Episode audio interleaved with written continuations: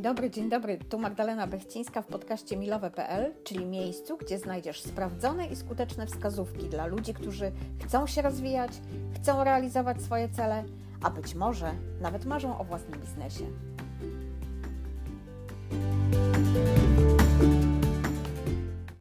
No to co, serce czy rozum? Pamiętasz, była taka reklama kiedyś w telewizji, fantastyczne to było i one też miały wieczny dylemat. I kto choć raz zastanawiał się albo męczył się z podjęciem jakiejś decyzji, no bo z jednej strony no serce podpowiada zrób tak, rozum mówi, no ale byłoby tak lepiej, to dokładnie wie o czym będzie mowa.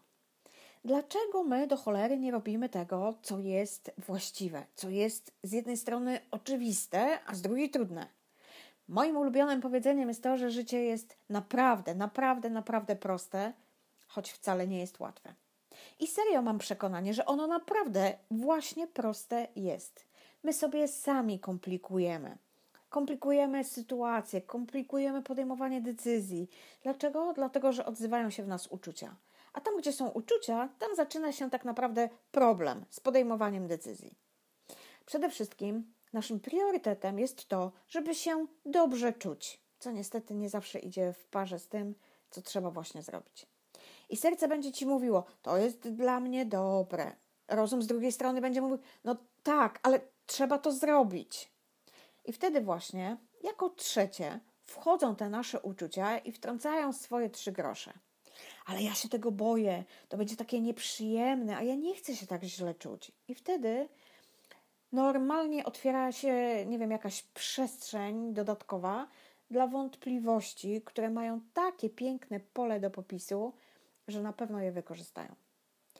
One rozrastają się błyskawicznie. I nawet jeżeli wiemy, co dla nas jest dobre, to nie robimy, bo tych wątpliwości jest coraz więcej i zaczynamy podejmować decyzje w oparciu o to, co zaczynamy czuć, a nie o to, co jest właściwe w, danym momencie. I tu jest właśnie ta pułapka, bo cały czas opieramy się na tym, co czujemy teraz, dziś, w tym czasie teraźniejszym, a nie w tym czasie przyszłym. Gdyby choć przy, przez ułamek sekundy zastanowić się, jak się będę czuć, jak już to zrobię, to z decyzjami naprawdę poszłoby zdecydowanie e, łatwiej. Weźmy na przykład trening. Serce mówi, no to jest dla mnie dobre. Rozum mówi, no to się ubierz, bo trzeba iść na ten trening. A ty zostajesz w domu, bo czujesz, że to cię będzie kosztowało dużo wysiłku, ale właśnie e, czujesz takie zmęczenie, no i lepiej byłoby chyba obejrzeć, nie wiem, serial w telewizji. Są tacy ludzie, którzy dzień zaczynają od sprawdzenia, jak się dzisiaj czują. I jeśli tylko pojawi się jakiś cień wątpliwości, że nie da się tego wycenić na 100%, kompletnie przestają od siebie e, wymagać. No bo przecież źle się czują. 98% to nie jest 100%. Pada deszcz, mm, boli mnie szyja, e, przebudzałam się, no więc mam prawo do tego, żeby dzisiaj działać na zwolnionych obrotach. Jeżeli swoje działania będziesz uzależniać od swojego samopoczucia, to masz jak w banku, że będziesz w czarnej dupie do końca świata i nawet o ten jeden dzień dłużej, jak mawia klasyk. No dobra, ale teraz co z tym można zrobić?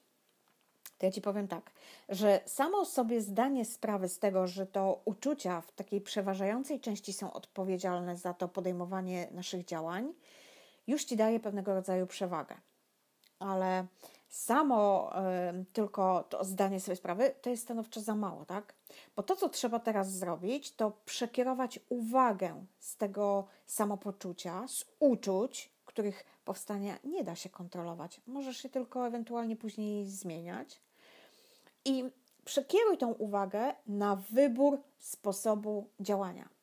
Czyli przechodzisz z miejsca zupełnego braku kontroli na obszar, na który tylko ty masz wpływ. Działanie pomimo, pomimo uczuć, które się pojawiają, jest umiejętnością, jest umiejętnością przełamywania tego wewnętrznego oporu. A skoro to jest umiejętność, to można się tego nauczyć. Ale nie da się tego nauczyć, jeżeli się tego po prostu nie wprowadzi w życie, jeżeli tego doświadczalnie nie przerobisz. I to jest tak oczywiste, że łatwo o tym zapominamy i po prostu tego nie robimy. Podsumowując, Działaj, zanim ogarną cię te cholerne wątpliwości. Nie daj im czasu, nie daj im przestrzeni na pojawienie się. Nie trać energii na roztrząsanie, jak dobrze e, e, będziesz się czuć, tylko od razu podejmuj akcję. W życiu są takie rzeczy, na które zupełnie nie mamy wpływu.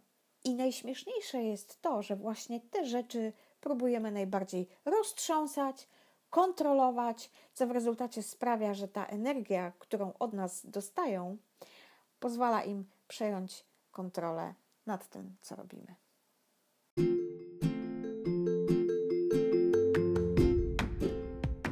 I to już wszystko na dziś. Będzie mi całkiem sympatyczne, jeśli podzielisz się tym podcastem z kimś, kogo lubisz. Możesz też zrobić screen i zamieścić w mediach społecznościowych z oznaczeniem profilu Lubię Planować, a tymczasem dziękuję za dziś, dziękuję, że jesteś i do odsłuchania przy kolejnym podcaście.